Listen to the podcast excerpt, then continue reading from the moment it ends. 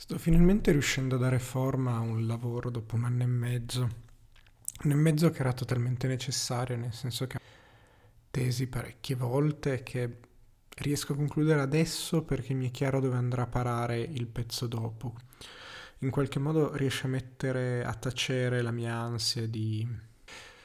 Questo lavoro sostanzialmente parte dal tema della complessità e cerca di rileggerla in chiave fortemente antiriduzionista, cercando sostanzialmente di immaginare nuovi modi di fare scienza che alla fin fine non è questo lavoro, ma sarà probabilmente il prossimo recuperi uno spazio per il soggettivo. Però questo non è il vero punto della questione. Il vero punto della questione è che ieri sera ascoltavo il primo episodio del podcast, quello è un podcast fatto a podcast, a differenza di questo, del collettivo di psicologia fenomenologica,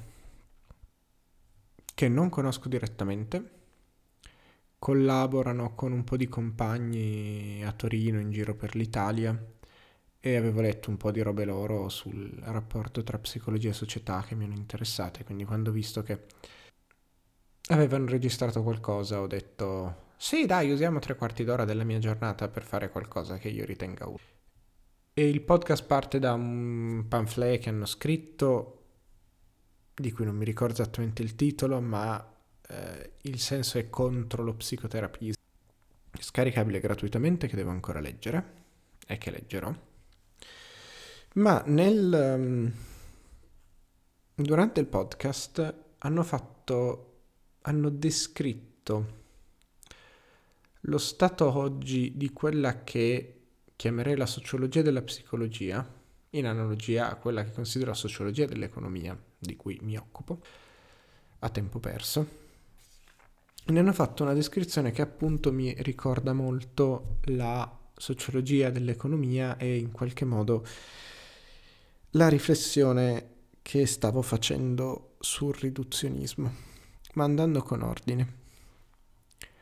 Commentando pandemia e post pandemia, eh, questi psicoterapeuti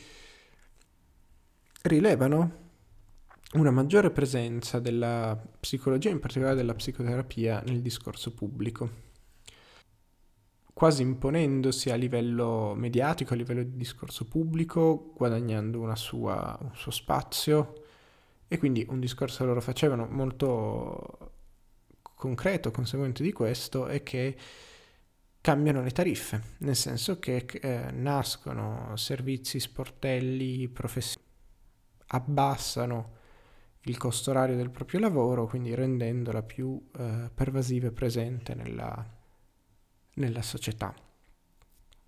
La critica che facevano a ciò è però il... Um, la tentazione,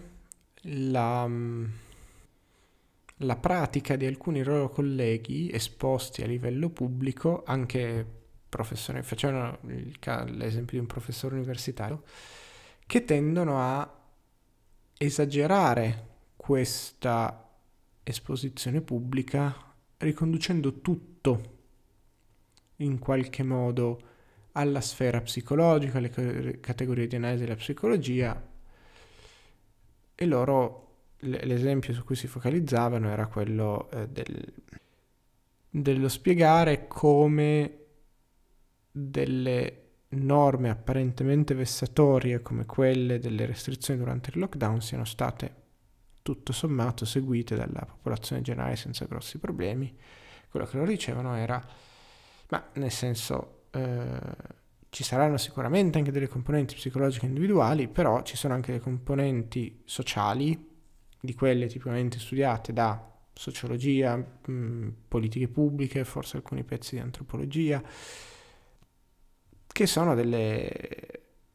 spiegazioni quanto se non forse più valide, nel senso che eh, si concentrano sullo spiegare un fenomeno di massa e non una somma di fenomeni individuali. A questo aggiungono due cose che sono il fatto che la legittimazione della psicologia è avvenuta anche in parte prendendo le posture della medicina, che invece come ambito del sapere ha una tradizione e una storia molto più forti, e su questo mi viene in mente un dibattito che osservo con enorme interesse dal punto di vista della sociologia della scienza, che, di cui riesco a cogliere fino a un certo punto a livello di contenuto. Penso di cogliere abbastanza da, da, da seguirlo con, in una maniera arricchente alla fine. È quello tra la, la lotta, diciamo, a livello di prestigio nella comunità di diverse scuole, di, proprio di diversi approcci teorici alla psicoterapia, con il problema che alcuni approcci di fatto prevedono dei periodi terapeutici lunghi, misurabili in mesi se non in qualche anno, opposti ad approcci che invece si focalizzano su archetipi di trattamento standardizzabili, erogabili in breve periodo, quindi cose che si misurano in settimane o pochi mesi, eh, in quanto standardizzabili, per esempio, molto più facili da inserire nel, nel sistema assicurativo americano, in quanto brevi, molto più facili perché cioè, molto più accessibili, e il fatto che la, la ricerca accademica in realtà ha eh, estremamente difficoltà, cioè si è quasi imposta lo stilema di non studiare, non fare studi su periodi molto lunghi, in realtà per una necessità contingente, cioè che i ricercatori hanno bisogno di produrre nuovi articoli di ricerca essere generosi ogni sei mesi, spesso anche più in fretta, quindi è difficile pensare di eh, lavorare con un'equipe grossa per due o tre anni su un tema senza avere dei risultati intermedi da pubblicare o avendone comunque molti. Non, non, è, non, è, fattibile come condizione materiale, come condizione di riproduzione del sistema della ricerca. Chi, chi lo fa viene buttato fuori senza troppi complimenti. E appunto il punto era eh, il, una delle cose che questi approcci più brevi vendono di se stessi il fatto appunto di essere standardizzati, quindi di fare il percorso diagnosi-trattamento sulla base di studi dati sperimentali, che è esattamente l'approccio che c'è nella medicina occidentale moderna. Io faccio una diagnosi, ho degli studi sperimentali fatti in un certo modo che mi indicano qual è il trattamento migliore, per una certa definizione migliore che non starò a discutere adesso, anche perché non credo averne le competenze per andare super nel dettaglio. E quindi a tutti i pazienti che hanno una certa diagnosi si associa un certo tipo di trattamento, anche farmacologico. Un'altra cosa che loro rilevavano è appunto eh, l'aumento della farmacologizzazione della psicoterapia che di nuovo avvicina ai metodi e ai modi della medicina. L'ultimo punto davvero importante che facevano, poi eh, vado avanti, è che una roba che poi spesso manca nella formazione di psicoterapeuti, ma io posso dire nella formazione di più o meno chiunque, è il riconoscere la dimensione politica o di potere del, della propria conoscenza tecnica. E quindi ampiamente un fatto che eh, raramente la formazione che si riceve è una formazione rivoluzionaria, non necessariamente rivoluzionaria in senso marxiano, rivoluzionaria eh, trasformativa del reale. Quanto più invece appunto si, si eh, lavora sul reale e eh, la psicologia tende a lavorare sull'individuo, quindi a stare molto bene nella prospettiva individualista che è lo spirito del nostro tempo, aggiungo io mm, figlio dell'egemonia neoliberale, e quindi che in realtà se non si tiene conto di ciò e quindi che esiste una dimensione non individuale in cui l'individuo è incluso, quello che si sta facendo è sostanzialmente di mettere delle falle allo status quo senza, senza senza poter davvero aggredirlo e quindi sostanzialmente hanno pezzi di un sistema di un certo tipo che poi è eh, essenzialmente un sistema che